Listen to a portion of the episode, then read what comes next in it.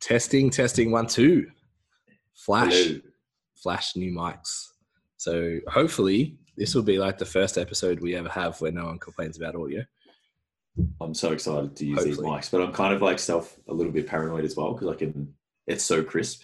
Yeah, and I Am think am I talking too loud? I think um, touching the table and phones and stuff is going to be. Yeah, Sounds like there's a little bit of feedback. From you can that, so- hear absolutely everything. Yeah, so we'll So- work on that, guys, because we tend to, Yeah. especially me, I am 100% a fidgeter.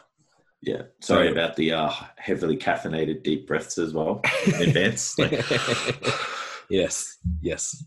You do have a um, quite deep voice too. Now that I listen to it through this, yeah, yeah, it's interesting. so different to like the tin of our old mics. it's gonna be like listening to a completely different person. Yeah, yeah. Special guest today. So if you this is the first episode you've ever listened to, we do get better than this. Um, we're just warming up. We got So some new mics. We got some new toys. There's Yeah. been audio issues the whole time. We've Yes. tried five different methods, spent all this money, and then now we've got these really expensive mics each. Yeah, And they're fucking Pretty awesome. Yeah. So yeah, So here we are. all our all our audio quality from here on out should be pretty good. What's that song? Um, all the way up. Mm. Should play that. Yeah, yeah, yeah. We could because the sound is so good. Yeah, true that. um, all right, so welcome to the STC Fit Learning podcast. Uh, episode is brought to you by at STC Fit Learning, uh, at STC Fit underscore Learning on Yeah. Instagram and at STC Fit on Instagram. Um, so last week we went deep into the mindset stuff. Um, we had a Mm. lot of really cool feedback about it. So if this is if this is your first episode, um, that's definitely one to go back to. Um, had a lot of messages about it, which is pretty cool because it's yeah, the feedback was cool. yeah, a little bit left of where we've been of late. Um, where this week, yeah, back onto the more. We had quite a few technical questions and a couple of really specific ones, so it'd be fun to dive into like some case study stuff. Um, maybe you can get Jason and I to disagree on something.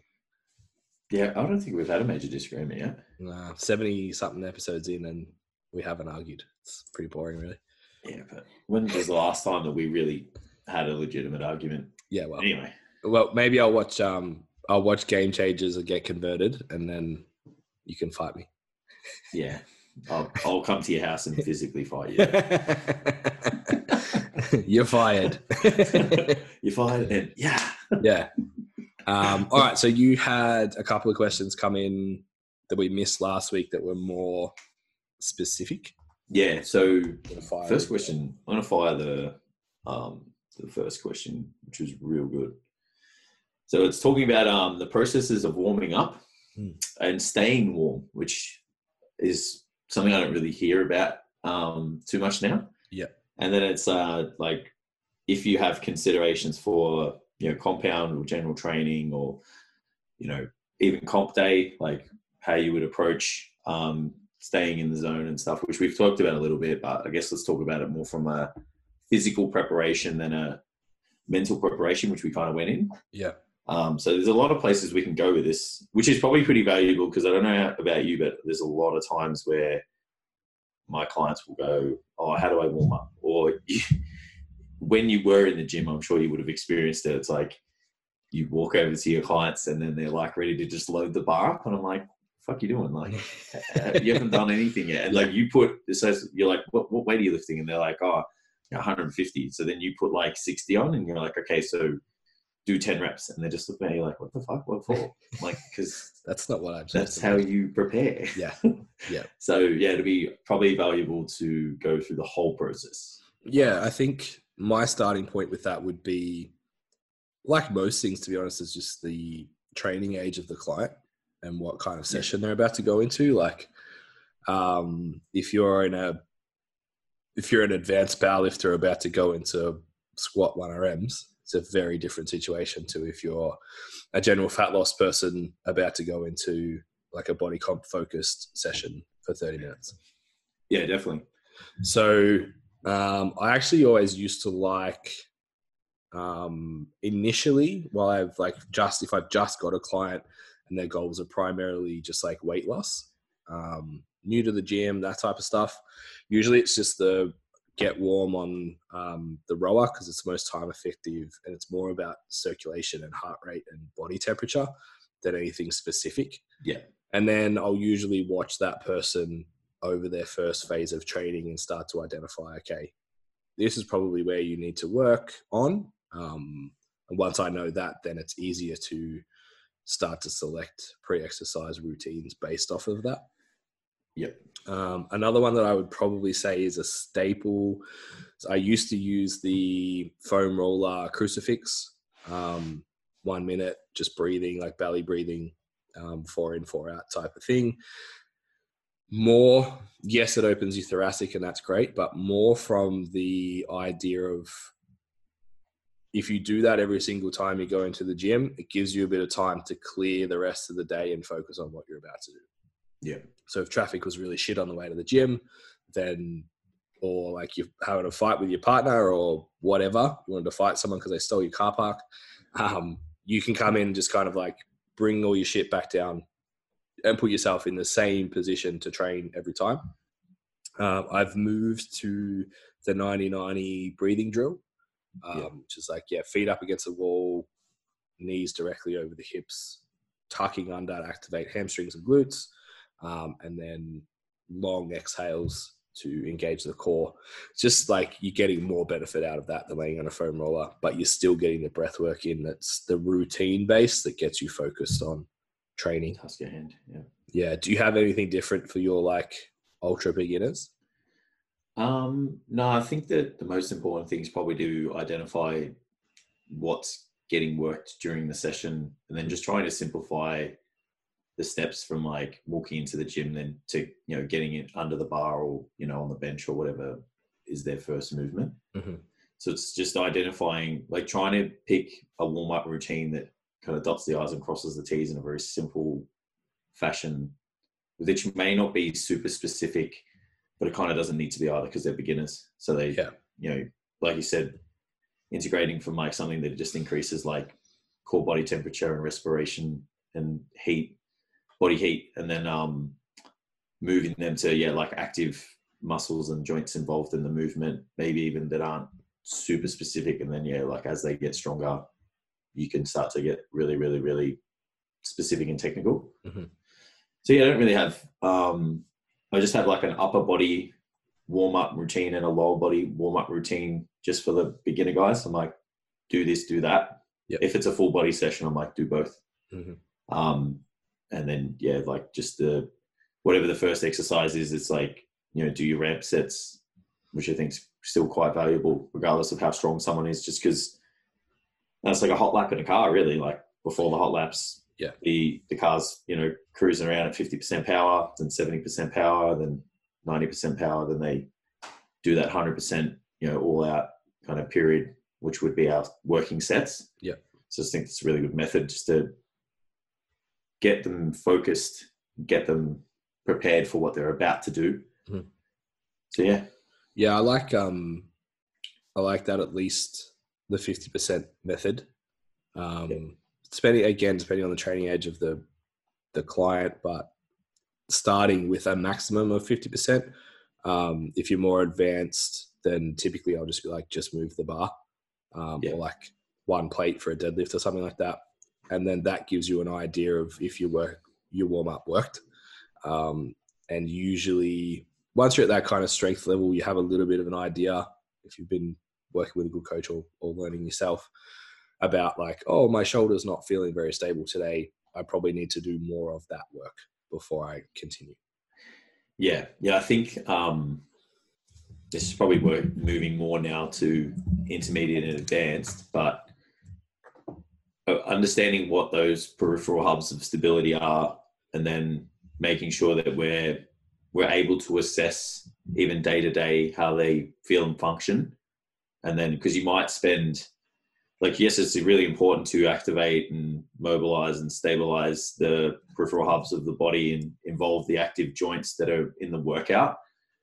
But day to day, that may change as well, given that you know residual tightness over a session, over a week of training from session to session will change. If you don't train on a particular like you're not regimented with the days you train. Like I had to um, miss a workout. I didn't have to. We got we drank way too much on Sunday, so uh, Saturday night. So I wasn't training on Sunday. Yeah.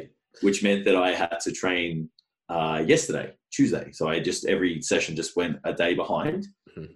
But then I woke up on today and I'm just like, oh, you know, like if I was to work out today, because I'm a little bit flexible, I kind of just stack my sessions around my schedule. Mhm. I would be like, oh, well, the warm up would be a lot different. Yeah. You know, but today I'll probably just spend a bit of time on the floor stretching and stuff, and I'll take the dog for a walk. And then if I train tomorrow, the approach I take to that session Yep. isn't the same. Yep. Does that make sense? Yeah, definitely. Yeah. So maybe coming back to um, another question that's coming later was just about like training beginners. Um, speaking primarily to obviously the PTs, and if you're a beginner trainee yourself, like there's a tendency to get caught up in way too much like sexy stuff to it Detail. yeah, it's like can so one of the staples that we use when you talk about hubs of stability, it's basically hips, thoracic, and shoulders. So a movement that we use a lot is like a reverse lunge into a high knee. Challenges the gait cycle, challenges hip stability, engages the core, increases proprioception. Um, obviously, that uh, blood flow for the joints, increased um, body temperature and respiration, all of that will come from that exercise if it's done really well. You can progress it really easily with like kettlebells. You can load inside center of mass, outside center of mass. So that's a really great exercise for a hip warm up. But if Yeah. you're a total beginner and you're about to do a workout where you squat to a bench, you're probably not going to perform that movement very well anyway. Yeah. And you may as well just do the body weight squat. Yeah. Or- Squat to a bench. Yeah, or like even if you're doing goblet squats, or even to a point maybe like um, front rack kettlebells, like just do the previous regression to warm up for that. So if you're going to do a goblet squat, some body weight squats, get your stability, get your positioning, get your coordination happening, and then cool, let's add some load. Then if you start to see slash feel the loads are getting to the point where you're noticing, okay, I'm lacking some stability here. Sweet. Now let's like start targeting that stability. Don't start with like throwing the kitchen sink at your warm up to then go and Yeah. goblet squat 10 kilos. Yeah, I think um, being very present with how you function and feel when you're warming up is part of the warm up process. Mhm. 'Cause if you get those active joints and muscles moving and you know start using a, a load that's not necessarily a working set, but it's still enough to give you like cues on what you could potentially continue your warm up with. Yep. Like I've engaged in movements and then, you know, gone, oh, my hip flexors are not feeling as loose as they have been or whatever. And Yep. then I'll go and do a specific kind of thing for that rather than like doing like four or five different warm ups of the hip and then getting under a bar and then going, so my hips are good, but my hip flexors aren't. Yeah. And then I still have to Go and do that. go and do those. And I there's probably one or two movements. I think simplifying the warm up process is probably the most important thing until you get really strong or you just spend a lot of time in the gym and your workout volume's really high and Yeah. each day to day can just change. Then you kind of have that skill set of like, you know, it's a if this that then that mentality. You know, like you kind of have the the arsenal of tools to throw at whatever presents itself, providing you're very conscious of how you feel and function. Yeah. that makes sense. Yeah, and I think um, so e- evolving from that kind of beginner. If you're a coach and you see somebody doing that goblet squat and it looks unstable, it's so easy to just like, okay, during your rest periods, I want you to do these reverse lunge high knees to increase Yeah. your stability because we've identified that that's maybe holding you back because most of that is going to be skill acquisition. You're not maxing out your leg strength with a goblet squat. Yeah. You're learning the movement to allow you to eventually be able to max out your leg strength with a squatting pattern. You're probably going to get in a leg press later on in the workout and like really do some work, um, but you you're trying to progress your function, stability, proprioception, all of those things with that movement. So there's no need to um, overcomplicate it, and you can just add it into the rest periods. If someone's coming in looking to like get fit, tone up, which is majority of what beginners are looking for is to move better, be stronger, and in, be in better shape, then there's no issue with adding that as well. Oh, you're not good at bracing. Let's do some bracing drills between your sets. Like it's not, um, it's not like you can only do warm up stuff prior to exercise. Yeah, yeah, I agree. Um, well, there's methods where they would look at you know set to set and go go work on this. Yeah, Even after, isn't it like the Westside method where they squat and then after that they're like, oh, this is what we saw. go and do So go and do these exercises today. Yeah. To sort out that thing that we saw. Isn't it crazy how like I said this? Who did I say it to the other day? Like imagine training when you didn't have phones. Yeah, and you didn't have the ability to just rewind and like slow everything down. Like, Yeah. everyone talks about this is going way off, but whatever. everyone talks about like that evolution of like equipment and Yeah. technique and um, I guess like the attention to detail, which has been the evolution of like why we perform better. Mhm. It could almost be the ability to freeze frame, you know, microseconds in time yeah, and And you don't going- need a like two thousand dollar machine at the AIS to do it. Yeah, and it's like see this bit, and you're just flicking from one Yeah. frame to another, and you just see that chest dip, or you, know, Yeah. you move forward, or whatever, and you're like, that's what we need to fix. It's like that, yeah, could be a major contributing factor to like why we perform so well, is we have these like, once you've kind of moving beyond that beginner, remember the client you're working with and what they're going to value in the session and the efficacy of it. So if you're asking a client to do a 15 minute warm up and they don't really give a shit about it, the way they execute is probably going to be poor if they execute it at all. Um, so you're probably actually better off at like integrating that in between working sets and stuff. Then as you move into an intermediate, you're going to start to see dysfunction in patterns anyway. Whether that's like whether you're self coaching or you have a coach, you want someone that's looking at you and going, that doesn't look right, that doesn't look right, that doesn't look right. And assessing that. So if you have an online coach, um, make sure you are sending videos when stuff doesn't feel good. Um, Yeah. Because it's it's really important to see that kind of stuff. So then you can do a warm up that is tailored to what you need. I have a pretty standard, like you, like a, a standard upper body, a standard lower body type warm up most of the time. Yeah. And then it's like there's a few really common things that we get, like um, hypermobile, because I work primarily with with the ladies, um, hypermobile girls who have like extended um, lumbar curves and getting back pain. So just like warm ups that are going to cue them to kind of brace, bring their hips back under them, and get back into a proper stacked position. Um, typically is a standard for all sessions. Um, so that's like 90-90 breathing or some kind of hip drill and stuff like that, breathing drills. And then shoulders stuff for upper body as well, just to prevent any pain that's coming. Get under the bar, how does it feel? And then like if you don't want to uh, another thing i guess to raise is you don't want to be chasing every dysfunction niggle No. kind of little pain that you have only in your warm-ups you need to consider your programming as well Yeah. So it's like if i'm every time i bench this hurts it's like okay cool you're going to go do your um, warm up and say you're doing like a Dow stretch to mobilize your thoracic, a kettlebell bottom under press to stabilize the shoulder. And that all works fine and still feels okay. But by the last set, like your shoulders start to get a little bit tired again.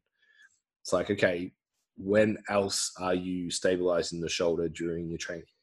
Like, are you just doing bench press?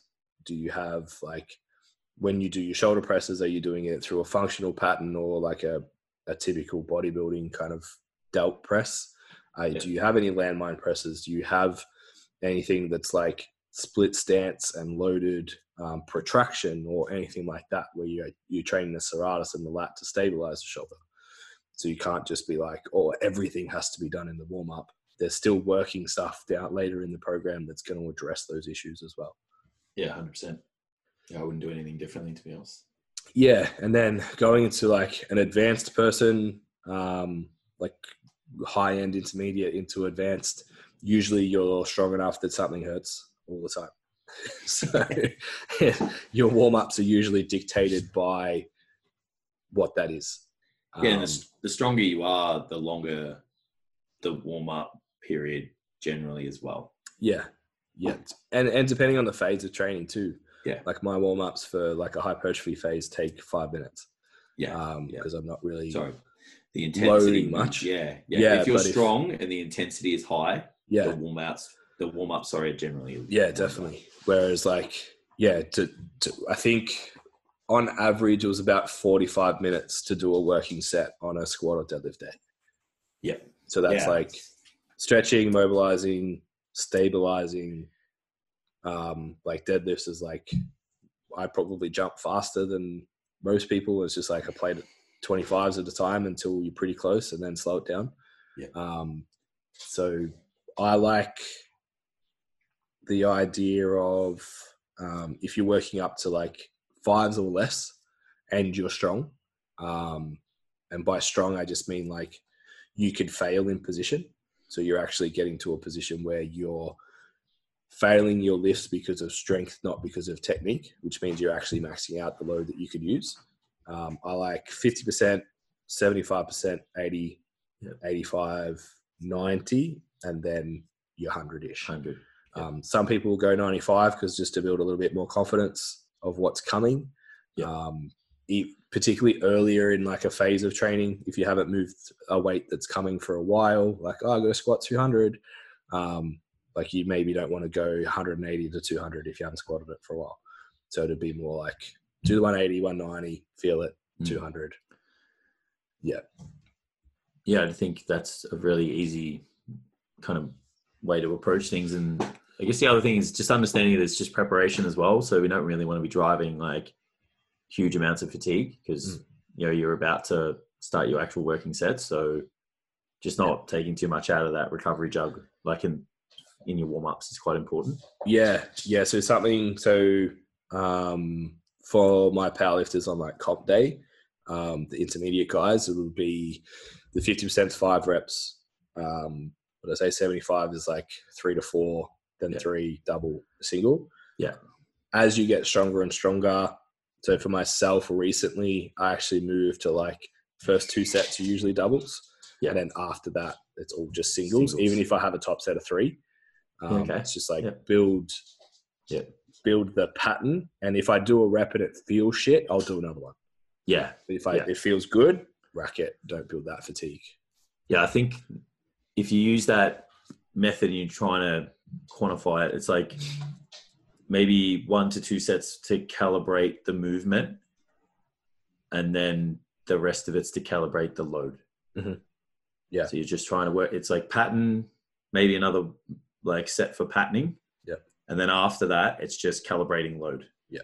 You know, because the intensity goes up, so it's like, all right, I need to calibrate my whole body to Yep. this weight. Yeah. And usually if I'm using equipment, so like wrist straps, belts, um, all that type of stuff, I will add them after that calibration Yeah. set Yeah. too. Just like feel it, get your own brace happening. Don't just like layer up on as much supportive gear as you can and then Yeah. train. Um, we I want to go there today as well. yeah, The equipment stuff. yeah, cool. We'll, yeah, we'll jump into that next. So yeah, I I typically add those um, after that kind of second set usually. Yeah. Yeah. So I guess maybe if you Yeah. were Okay, sorry. uh, maybe if we were warming up for a physique session, hypertrophy based kind of training, because the like I just feel like the approach is a little bit different just because the relative intensity is much lower. Yeah, I, I don't. I wouldn't change my warm up. I would change my ramping ramp. sets. Yeah. Yeah. Well, I guess that's sorry. That's where I was thinking is more Yeah, how you approach your training session in terms of like preparing your body is probably quite the same. Like you've got, you know, your breathing work, your postural alignment stuff, the stabilizing proximal and uh, peripheral hubs of the body. Then after that, it's like because the relative intensity is quite low, because generally it's like the sets are so the rep ranges are you know moderate to high.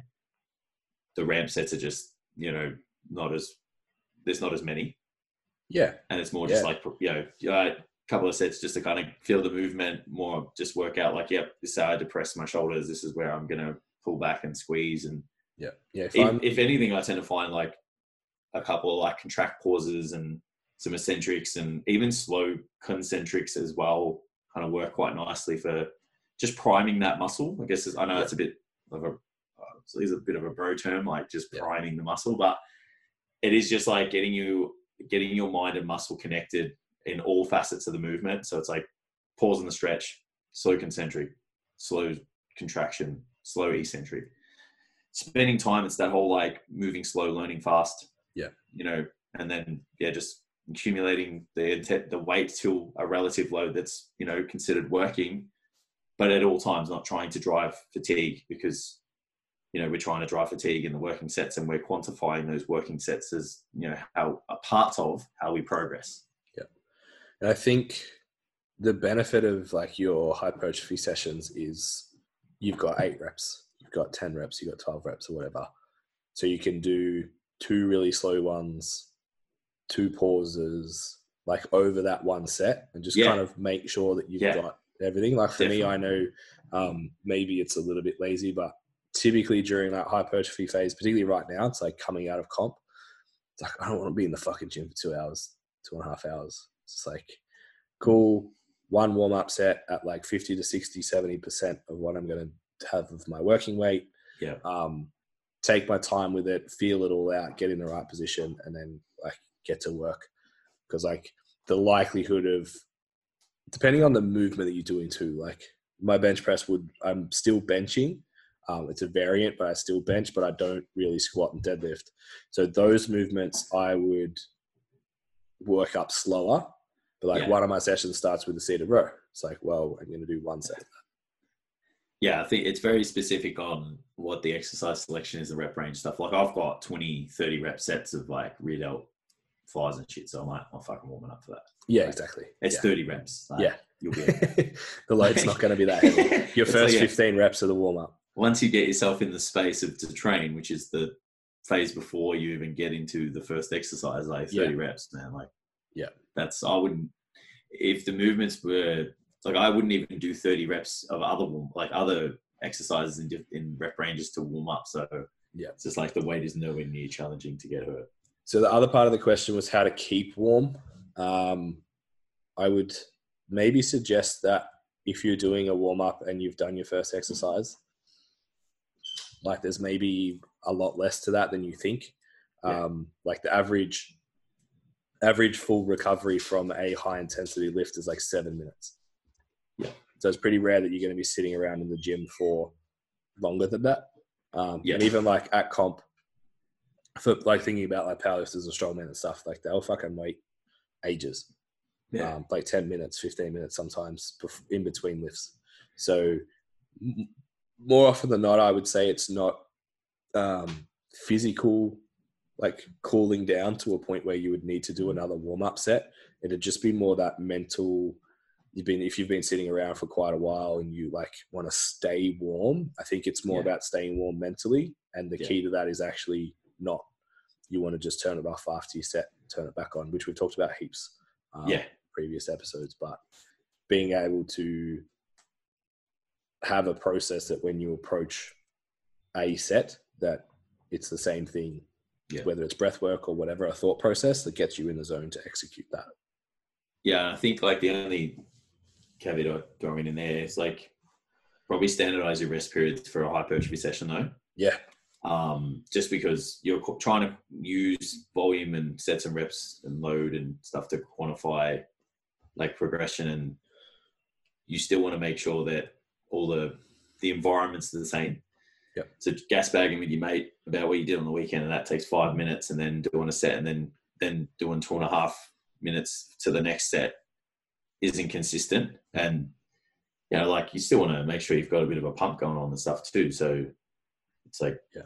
quite important that yeah you pick like oh, rest periods are a hard thing like unless you're trying to drive a specific kind of physiological adaptation from manipulating the rest period So you just most of the time with most of my clients i'll just standardize the rest period just be like right it's two to three minutes just for example Yep. um, or if it's a smaller muscle group you might be Yes. able to and it's isolation you might be able to do a little bit less maybe Yep.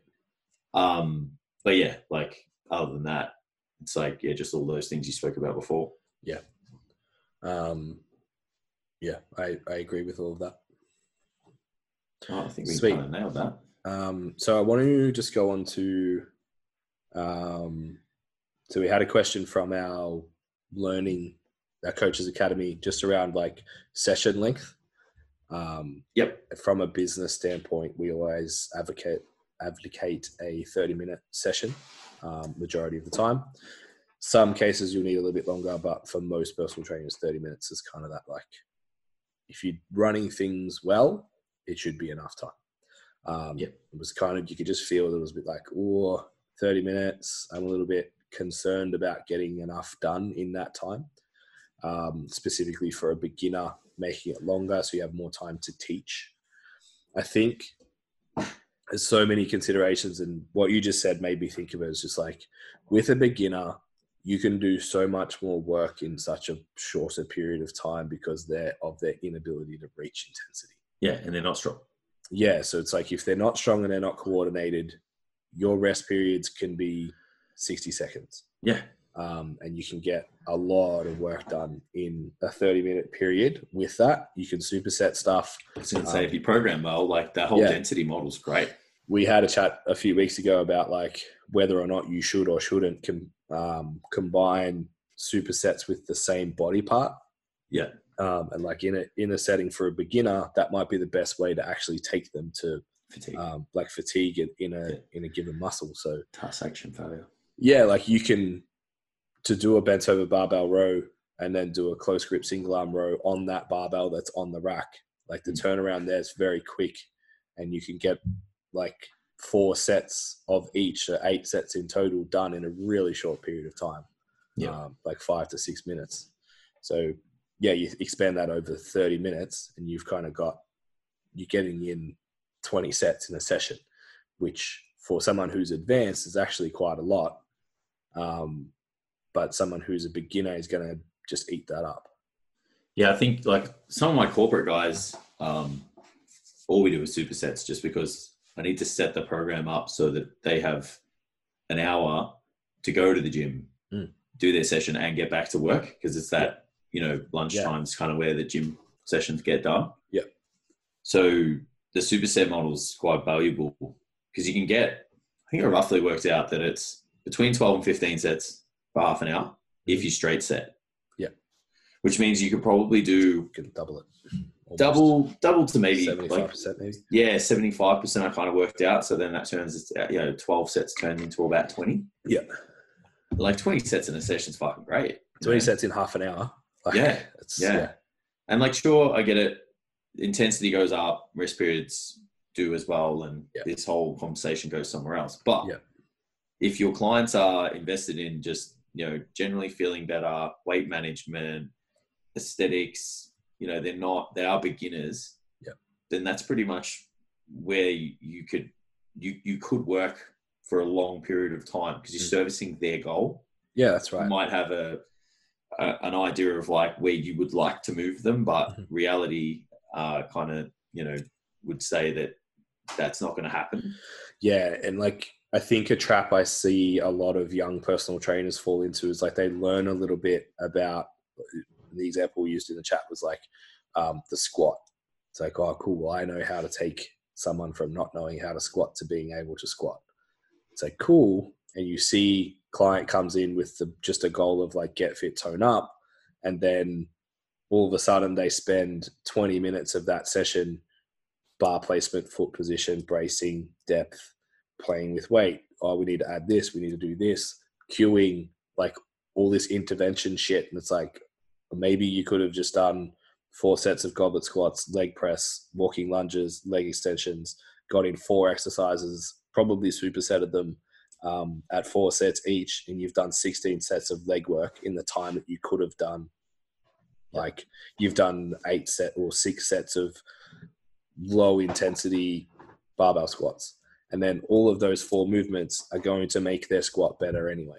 Yeah, I mean, in defense to these guys, being we're we're very proficient because we do it a lot. Yeah, for So sure. I do get that you know there's a time multiplier when you're new. Yeah. Um, you just want to make sure that the delivery is kind of standardized no matter what. Like, you know, if you Yeah. start at 30 minutes, like kind of keep it there. If Yeah, your just- clientele moves and your and their goals move, then yeah, it might permit something a little bit longer. But Yeah. most people, like most beginner PTs, just regurgitate too much information. Mhm. The goal is to get the client moving. So you actually want to spend as little time talking as possible Yeah. outside of the that initial consult where you're identifying, you know, all the stuff and building this profile. Yeah. But when you're in the gym, it's like, you know, so I, if I don't have to demonstrate a movement, I won't because I'm like, that's Yeah. time you could be moving, Yeah, not it's, me. it's about the servicing the outcome of the client, not your outcome. Yeah, not showing how much you know. Yeah, yeah. So if if servicing the outcome of the client means doing the maximum amount of work in a session, and like I I would pretty comfortably argue that. So those two examples, you spend twenty minutes a week improving someone's barbell squat, and I spend those twenty minutes doing sixteen sets of leg work. Yeah. I my client will be as good, potentially even better, at a back squat in six weeks' time Yeah. um, and I can probably spend maybe five minutes in the first time that they put a bar on their back and get them squatting to the same capacity as your client that took the other route. Yeah. So then we go, okay, so what if they, they're both going to end up in the same destination in terms of being able to squat? But I've, I've been doing 16 sets a week of leg work versus you've been doing, say, five of Yeah. light leg work who's actually progressed body composition wise, is enjoying the training more, is seeing progression, is Yeah. getting their heart rate up, burning more calories, all that type of Has stuff. all the-. Probably more important than all of them has the buy-in as well. It's like, mm. you know, doing all this fiddly stuff with someone new to the gym, the buy-in's very minimal. Like, yeah, they don't care. they're, well, they're not there for that reason, so they're not going to be able to like you can highlight any dysfunction under the sun, but if they're not there for that reason, Yeah. they're just going to. Most of them are just going to be like, well, this doesn't really service mine here. Yeah, and then like that client then is confident. Say six weeks, right? They they're confident in the gym. So cool. I need you to do these warm ups before you get to me. Yeah. Then sweet. So we've done the leg press six weeks in a row now. We've done twenty four sets of them together. Are you comfortable doing the leg press by yourself? Yes, I am. Sweet. So now we can spend an extra five to ten minutes on the squat, and you can go and do the leg press once we're finished. Yeah. Yeah, I think that's a really valuable thing too. Like how you program your session. Like I always try and get through the prime stuff together, Mm.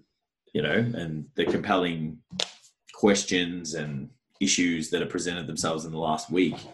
Yep. And after that, I'm like, okay, so I've addressed all of the stuff that we needed addressing, and I was here for your most challenging and technical sets of the session. Yep. You are now able to go and finish off on your own the rest of the workout. And I think that I don't know if like I feel like we kind of pioneered that a little bit too, that not trading time where we were like you get a period of time with a trainer one on one. Yeah. But the package is the sessions, the program, access to me, Yeah. the portal, the Check-ins, information, the check-ins. Yeah. So you're not trading time as a service. Yeah. You're trading a total service Yeah. that has a time element inside it. Yeah. So then you can go, well, this is the rest of the workout that you've got to do. And we've taken care of some issues that have presented themselves outside the gym. We've got some strategies for that now. And we've also gone through if someone goes, oh, I need you to look at this. Like sometimes I'll walk into the gym and what are we doing today? Oh, I need you to help me with my squat. Mm-hmm. It's not squat day, but they need me to help them with their squat. Or they say to me, like, what do you want to do? And I'm like, well, this isn't my time. Yeah. So I'm like, you tell me what I can, how I can service you best Yeah. within this time. Yeah. And then they go, okay, well, help me with this, or just this, the next workout. And I think that's a really cool space to be in, especially as a trainer, because time is finite and we can only trade so much of it. Yeah. Because, and I know for some of you guys that are new and you've got more time, I'm telling you now, once you take up majority of it, it's like you've only got so much left and you value that so much. And if you kind of exhaust it all at the start, you'll take so much, it'll take so much longer to get it back. Yeah. Because once you give someone a product and a service and a this and a that, you have to keep it. You have to uphold it. Yeah, and it you've just got to keep the outcome of the client above your own anything almost always.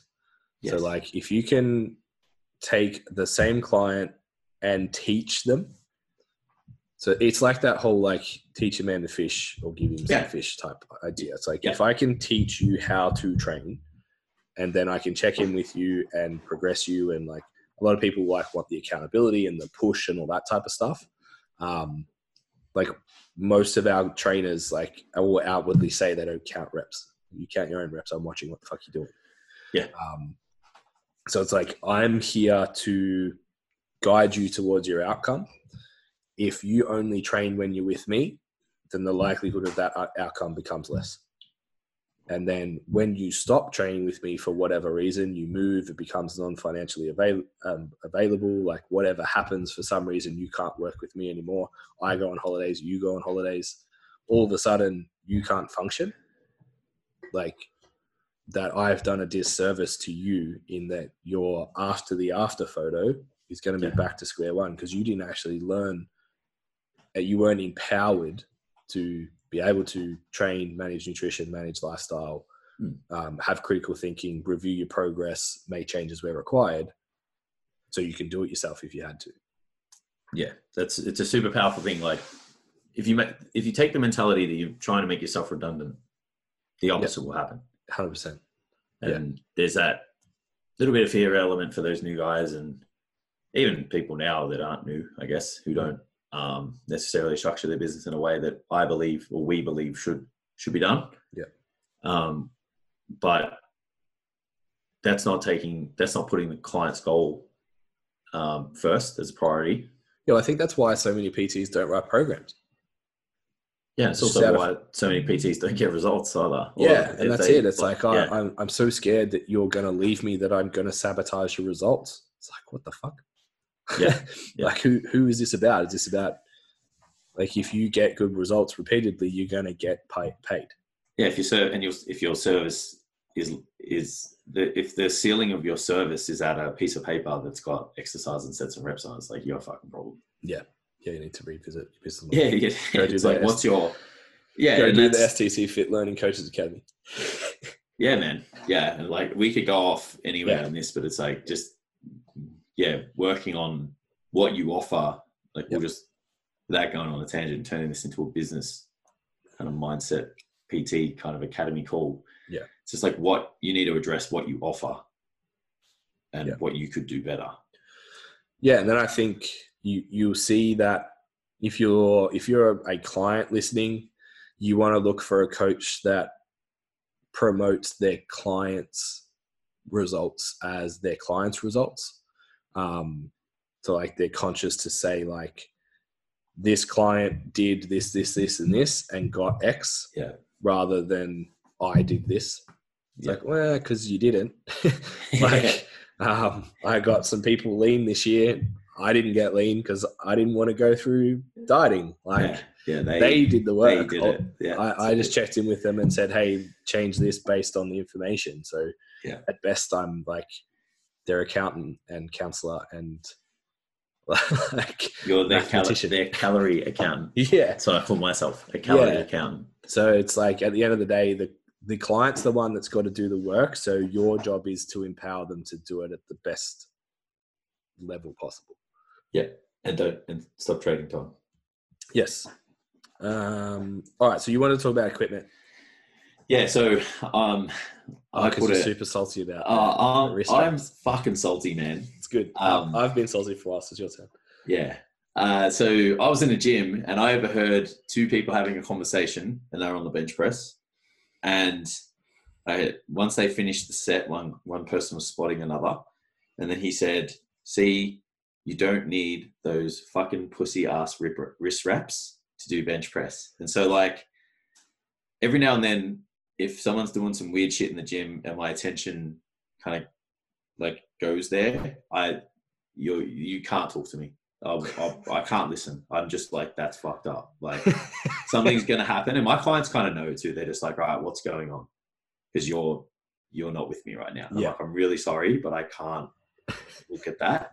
So I'll, either that, or I'll kind of walk it the other way and kind of have the them in front of me and whatever's going on behind me. Anyway, So this, I heard this and I was like, no, nah, this is bullshit. Like, so I went to turn around and go like, I wear wrist wraps, like, you know. So then I had a little mini conversation with myself in my head, and I'm like, look, this is this isn't the right time. Like, you're you're with your client.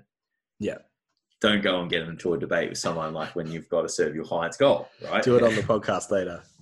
well, yeah. And then I was like, well, fuck, man. Like, you can't sit there and say shit like that when you don't actually have an understanding of like what adjuncts can serve as for performance and training. Mm-hmm. So my head, like, I'm I'm gonna give you a bit more detail. Like the person that said it was a personal trainer, so that probably infuriated me even more because it just shows like a total misunderstanding of like training and performance. Mm-hmm.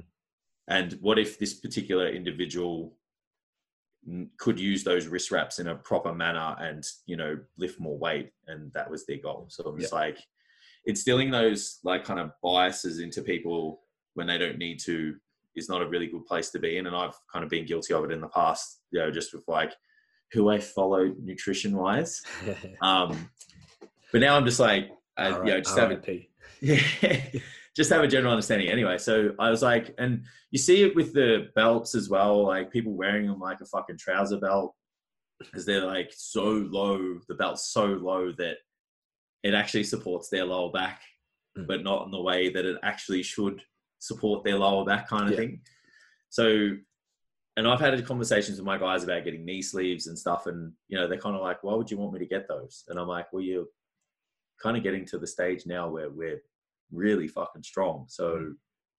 I almost think that given where we're going, which is to get even stronger, there's phases where we could utilize them. Yeah. You know, so I think that a lot of people just don't have a understanding of like why we would use them, when to use them. And yes, given your like I don't really use that much equipment anymore. Like when I was power building and we were doing the low reps and stuff, like I was pretty heavily reliant on the equipment. But I don't use much anymore. Like I might use my belt for three sets, three sets in a session, maybe four sets now. And it's funny because I kind of almost feel like I have less aches and pains and niggles and stuff, and it's because I can walk into a gym and not have my belt on already. Yeah. Before I've even like done my first set of bicep curls or something. So yeah, yeah I, I just want to go.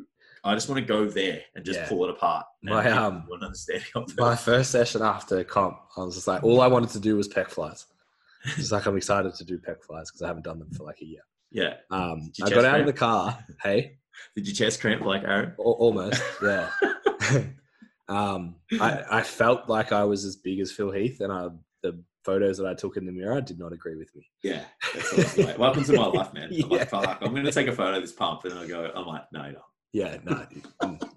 um, but yeah, I remember getting out of the car and grabbing my water bottle, and like just standing at the car, like, yeah, what else? But I'm forgetting something. Yeah. Something's missing. I'm like, oh, phone, wallet, keys, water.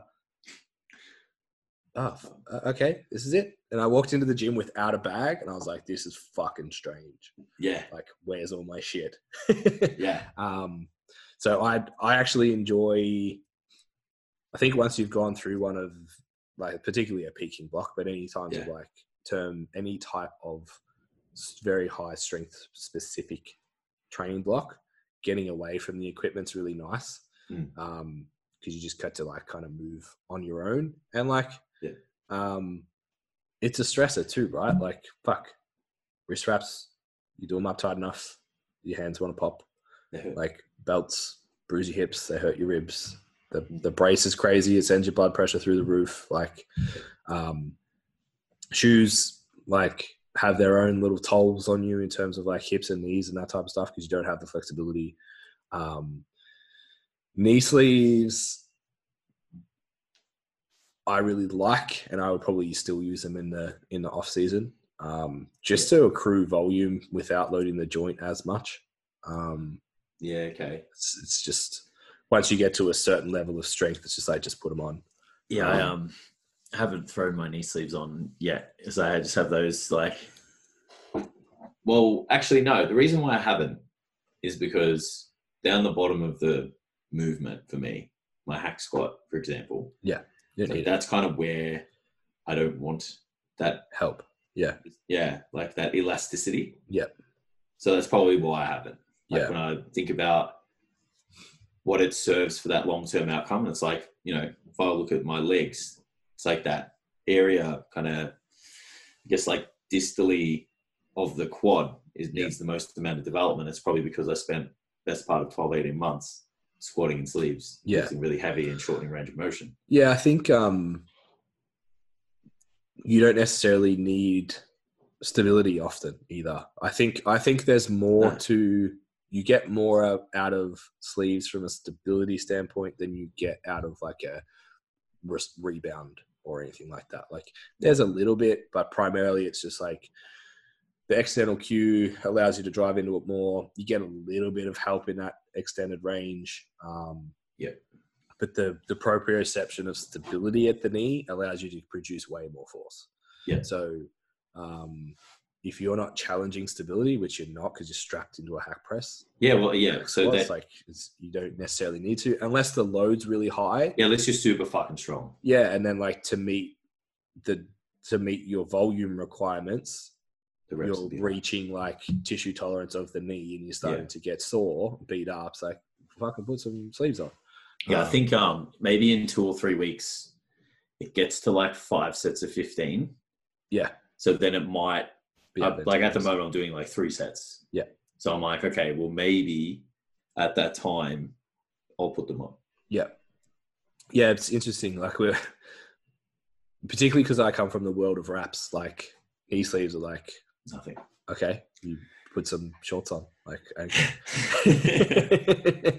um, put socks around your knees. yeah, because it's like you might get personally, I might get like ten kilos out of sleeves.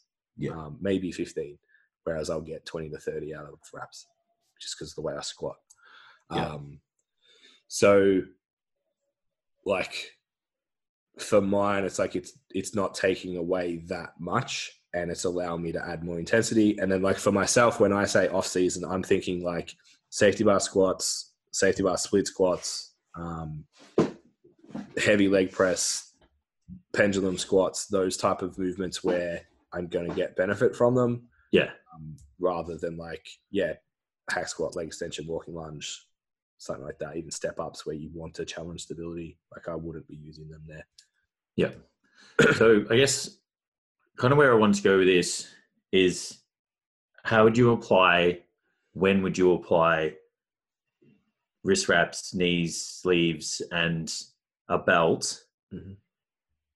so that we don't have these biases around things like, because I had people message me even when I put my mini rant on Facebook, on my Insta story. Yeah.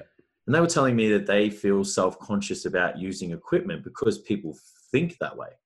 And I was like, that's a fucking problem. Yeah, Like, I don't care what anyone thinks of me in general, which Yeah. we established last week in the podcast, but there are people out there that are still not there yet. Yeah. And to go and say that, you know, you're a fucking pussy because you wear X, Y, and Z, like, yeah. Wrist Like- wraps, for, wrist wraps for pussies is like yeah, cool. Like I, I have an idea of who it was. It's like come bench with me then, bro. yeah, well, the, the Stop. irony of all of this was that that person's weak as fuck, too. Yeah, yeah, So I was like, there was there's multiple things here, but like taking a step back from that, which Yeah. um, yeah, it was quite humorous just for myself. Um, was that people are actually not using, you know, adjuncts in their training, which could help them facilitate their goal even for certain periods of time because of this idea that they're cheating or they're, Yeah. you know, So whatever. So, when is when you are technically proficient enough and it is then a limiting factor to your training Yeah. so if you are technically proficient enough in the squat and you can fail in position and then you get to a point where it's like if you added more trunk stability you could produce more force Yep. but it's not going to be a crutch for your technique just going to allow you to have more brace because that's like what's breaking down as an example put a belt on. Yeah. Um, if you're getting to the point again with the squats, like if I provide you, if you can already squat really well and you're quite strong, and I can give you sleeves and add more stability, let's do it. Yeah. Um, if your ankle mobility is pretty good, and if I give you shoes, it improves the functionality of your squat and you move better and can move more weight. Yeah. put shoes on. If you're bench pressing, and particularly for like girls, that it's like how are you gonna, how much can you train wrist stability on a 50 to 65 kilo girl? Yeah, and how big are those people's wrists? Yeah, in like you- comparison to the barbell that they're Yeah. pressing as well. So if you if you're a strong female and have wrists the same as me because I have female wrists, and you're trying to stabilize like body weight bench presses and shit. Yeah. There's like there's getting get to a point where it's like that limitation in your wrist is the limitation of the bench. So your bench Yeah. press is better than you're showing, and you're not progressing in your movement because you you your wrist. So it's Yeah. like, are you going to go do like forearm curls or like put wrists on wrist wraps on for a block? Still train, maybe do your working like your ramping sets without wraps. Yeah. So you're still training the stability element. Do Yeah. your dumbbell stuff without them. Do your rowing and all of that without them. So you're still Yeah. training forearm strength and wrist stability outside of that. But a prime lift, you're there to do work. So do the work. Yeah, I Um, think the design of your session is quite important, which you just mentioned then. It's like if you've got a pressing session and you're doing 16 sets of pressing, maybe don't wear it for all of them, Mm. but for the movements that are going to challenge the stability the most, or the ones that are considered your prime for the session, Yeah. So like whack them on. Yeah. And then on the flip side of that is stop using them when they become required. Yeah. So if you can't squat without a belt, you need to do a, Yeah. a beltless block. If you can't squat without shoes, you need to do a shoeless block to get your ankle range back and all that type of shit. Yeah, and that's a super valuable thing to to understand as well. That yes, it's like we perform our best um, when we have these adjuncts on, but it's like we're moving forward, thinking about the long term outcomes. It's like there are periods in time where you actually want shit to be hard, but Yeah. not always a weight on the bar kind of hard, like a workout intensity hard. There's art, there's technical difficulties that we want to drive during periods of training, which then allow you to make training hard via sets, intensity, Yeah. output, all those things, um, which is a hard thing to do because people don't like not being good at stuff. Yeah. Or people don't like perceivably being good at something and then you making that difficult. Yeah. And I think that if you want to be a good athlete, you or you know you want to get good results, you actually need to address those Yeah. and kind of you know welcome that difficulty. Yeah. It's short term thinking. It's like have a think about where you're going to be in six months, not six days. Yeah. So it's like cool. You can put. I could go and put knee wraps on and do my safety bar squats and post on the gram that I squatted 180 kilos on the safety bar. Like say that I'm fucking awesome. It's like no one cares. Yeah. What and and I don't even care. It's like cool. You got a couple of likes, but I want to make my squat better. Yeah. So in six to twelve months, when I compete again, my squat's better. Yeah. Um, if you want to have better leg development, then what's going to give you the best leg development in six months, not six days? Yep.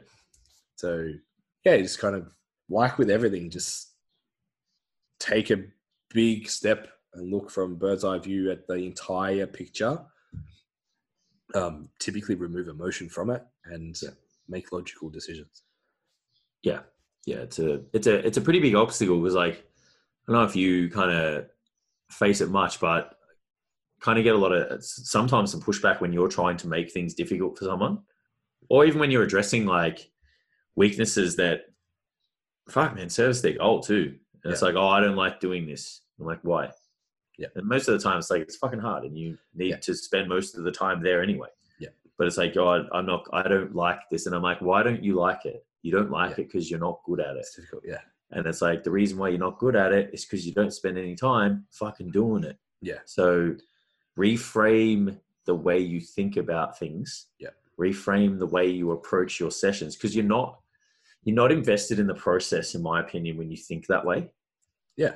You're only solely invested in your outcome. And even then it's like you're invested in a way where you're willing to cut every corner possible to get there. Yeah. Which means you won't. Yeah, and then it just means that that's got a fucking expiry date on it too. That's Yeah. really, really short and really soon. and it's like you're walking a really long, a really short path in terms of getting your results, but it's a long path in terms of like getting injured and you know getting yourself back and always saying to people, I remember when I used to do this, and I remember when I used to do that. Yeah. It's like I know Yeah. I've been there. It's yeah, not I did a fucking cool. 400 kilo leg press once. Yeah, yeah, Awesome. that's it. Oh, I used to squat this much. It's like Yeah. okay, why don't you now? Oh, it hurts my knees. Yeah. It's like oh, okay, cool. Yeah. It's like all right, so you just didn't do all the necessary work you needed to, or you just programmed like an idiot. Yeah. Yeah. Yeah, I, I get more pushback when I make stuff easier. So Yeah, It's like, I need you to go and just enjoy training for three weeks. yeah, And it's like, oh, but but I, I need it to be this and Needs needs to be really hard. It's like, Yeah. yeah, it doesn't though. not um, if we not, all- can not all the time. if we can refresh you mentally and physically, then the block after that is going to be much better. And that's what I'm more interested in. Yeah, I think Um, a lot. What a lot of people don't realize as well is like the reason why they enjoy training still is because you have backed off. Yeah, maybe a lot of people don't enjoy training for certain parts of the year just because they're fucking overworked. Yeah.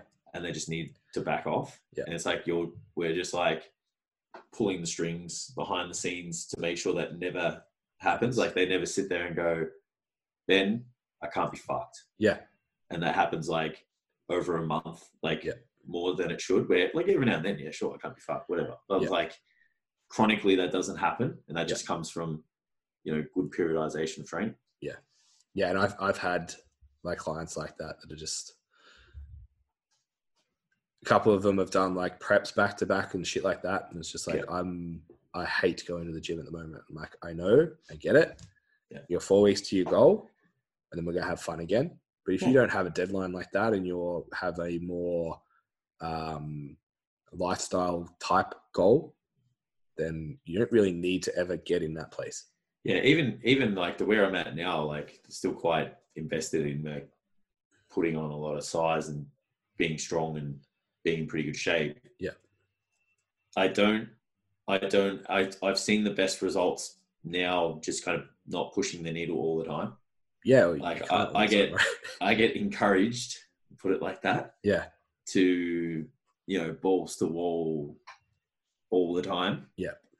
But it just doesn't sit very well with my values. Yeah. Around training and recovery and just the things that I believe in. And I just haven't been doing it. You know. I've been kind of periodizing my training the way that I would that sits well with me. And Yeah. I can't even tell you the last time I skipped a session or a week or yeah, anything like that and going, you know what, I really just can't Okay. be fucked at Yeah. the moment. Yeah. Um, so I think it's quite an important thing to to address. yeah. Yeah, it's something that I think is more prevalent in the physique realm. Yeah, because it's that whole like train Oh, to failure. although actually, yeah, it's the same. It's, Well, the it's- same. yeah, actually, no, it's not. It, yeah, Yeah. because you see people like fucking doing. It's just the people. sets. It's just the people I hang out with in powerlifting. Don't do. Yeah, because you see people doing like singles and shit, and they just finished the prep. It's like, what Yeah. fuck you doing? And they're in wraps and shit. What the Yeah. fuck you doing, man? They're playing the wraps on three days after a meet. Yeah, like why? Why? Yeah. Yeah. and it's yeah, it's that whole like push the total limits of performance because that gives you a measure of like where you're at. But it's like again, you look for that as look at that long term goal. Yeah. It's like you don't need to. You just expressed your strength. You just showed yourself how strong you were. So it's good. Like that's not actually going to change. Yeah. You know. and Yeah. I guess yeah, from a from like a physique development perspective, the yes, there's still that huge notion of like effort and training to failure is the major driver of Yeah. the Physique and result grow, bro. yeah, and I'm, I'm not saying like there's not times to work hard. There fucking there is like you guys expressing strength through a one RM is no different to us going through phases or weeks in our mesocycle of training to failure. Yeah. But training to failure every single time you go in is Yeah. like just drawing energy out of a, a bucket that's never not going to be able to fill itself back up in time for you to do it again, and you're just going to be on redraw. And then once you get to redraw, you either get hurt or you can't be fucked. Yep. So yeah, it's like the new research, the new evidence that's coming out saying like you don't need to train to failure. I get the other like there's two camps now. Like one camp's like, well, you don't, so only do it a little bit. Yeah. That's the sensible crew. Um, sorry, there's three camps. That's one. Yeah. The other camps like, no, man, you guys are fucking pussies. Yeah. And, you know, irrespective of the fact that they don't tell you they're probably on about five grams of like testosterone and androgens a week. Um, and then there's the other camp, which is going to misinterpret that and not train hard enough at all. Yeah. You know, which I totally get, but it's about understanding that whole long term macro cycling of training. Yeah. And it's like, okay, so this is, and even just periodizing within a, a, a microcycle or a mesocycle of like how you would go, yeah, this week it's red because it means Fucking go. go for it. Yeah. Go fucking go for it. Everything you've got, you know? So yeah, it's a Yeah. it's just one of those things that people deal with, which could just be managed with good programming. Yeah. All right. So last topic of the day. Um, I know it's gone long, but I promised my client I'd talk about this. So, um, the question was just around. Let's see if I can find it. Is it actually possible to do powerlifting and bodybuilding at the same time, like prep for both at the same time? So, there's obviously a lot of it depends in this kind of Yeah. scenario. Um, and the biggest depends would be based on where your physique is currently and where your strength level is currently. Yeah. Um, if you're consistently training are proficient in the in the big three movements already and have decent hypertrophy, good weight ranges, all that type of stuff, then a powerlifting prep, I think like 12 weeks is enough to Yeah. get you onto the platform and have a good day. Bodybuilding, same kind of things. If you have all your ducks in a row, so like mentally, emotional, um, stable, a life, a life that is um, Conducive to conducive is a good work, word. Yeah. yeah. Um, plus, you've already got like nutrition, sleep, recovery, training, all of that Yeah. on lockdown. Then I would probably look at 20 weeks as like a minimum for a, a bodybuilding prep, um, just to give us room that we don't have to be savage about it. You could do it shorter, but It depends on where they're at, to be honest. yeah, it's just it's going to be pretty savage if it is a 12 week bodybuilding prep, um, Yeah. particularly for a natural athlete. If they're lean, if they're lean, it's not. Um, Yeah. But if they're not lean, then it could take 30 weeks. Yeah, yeah, yeah. So it really does. It really does depend on a lot of things. Hundred percent. So I think if you were like in photo shoot shape and really strong, then you could do both. Yeah. Um, and I would then just probably say like you'd want to time. Ideal scenario would be to time the bodybuilding show before the powerlifting meet. So it's like you can peak on lots of food, get your shit back together, um, and at least get you a good peak in, not Yeah. under diet fatigue. The other way around is going to be tough because it's like you want to have enough fuel there to recover from your high intensity sessions and you're trying to slam off body fat.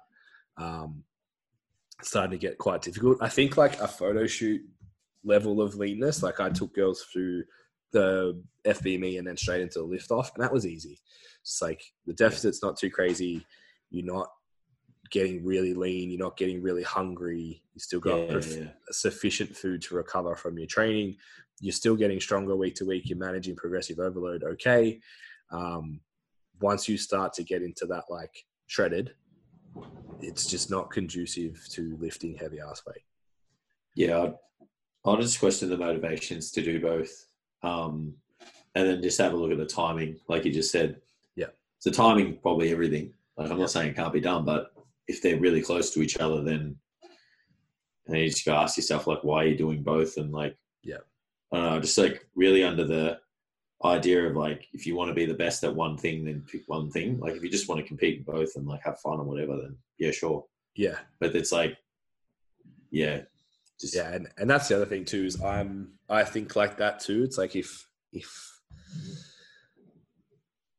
um I'm quite an average powerlifter and I'm not like fighting for pro raw titles or anything, but I still want to give myself every opportunity to be the best I can possibly be on the platform. Yeah. So it's like dotting every I, crossing every T to do that. Yeah. Um, and if was, I- if I was to compete in a physique um, competition, which I'd be even worse at, I would still want to give myself every opportunity to be in a position that is my best. Yeah. So the the thought of trying to combine the two, I would know there would be sacrifices to both. Yeah. And for myself personally, I don't know if I could take that on because it's like I, I would be frustrated by that. Yeah. And I would rather do like maybe if you did like six months of bodybuilding, six months of powerlifting, six months Yeah. bodybuilding, six months powerlifting. So then like your recovery from your bodybuilding show is the powerlifting, Yeah. lots of food, lift heavy, um, add some accessory work so you can improve for the next year. And Yeah. then your recovery from your powerlifting meet is like moving into more Volume based training. voluminous typically. training, lower intensity, and then you can still work in to fix the dysfunctions and stuff that like a powerlifting prep may have created anyway. So kind of like that's kind of what I did last year anyway. I did a strength hypertrophy for the best part of eight months, and then the rest of it was tailored just specifically for powerlifting. So Yeah. I feel like you can do that really effectively and compete in the same year, but Mhm. it'd be like season A for bodybuilding, season B for powerlifting type deal. That'd probably be the best bet.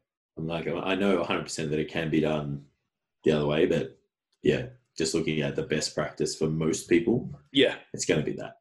Yeah, yeah, I think. um Yeah, and then you look at the nuances between that. It's just like you can be a strong bodybuilder, Yeah. um, or you can be a powerlifter that's in great shape. Um, Yeah. That's like photo shoot ready in four weeks. Yeah. Because particularly in the, in the girls, like a lot of them are fucking in good shape. Um, Yeah. Like we were at Wildcats on the weekend, man, and all of them were in shape. Yeah, that's right. So um, you can definitely be in shape, which I think for a lot of people competing is a a goal based on getting into that kind of shape rather than wanting to compete, if that makes sense. Yeah. It's like if I set myself a deadline to compete, then I will get into that shape. And then Yeah. hopefully not, but sometimes it's along the lines of like, if I'm in that shape, then I'll be happy. That's the biggest red flag of all of them. Uh, we definitely don't want that situation. No. Because you, when you come back out, that's going to cause all sorts of Yeah. drama. Yeah. Um, but yeah, so then it would just be like, okay, are you aware you can have like a flat stomach, maybe visible oblique abs, nice shoulders, etc.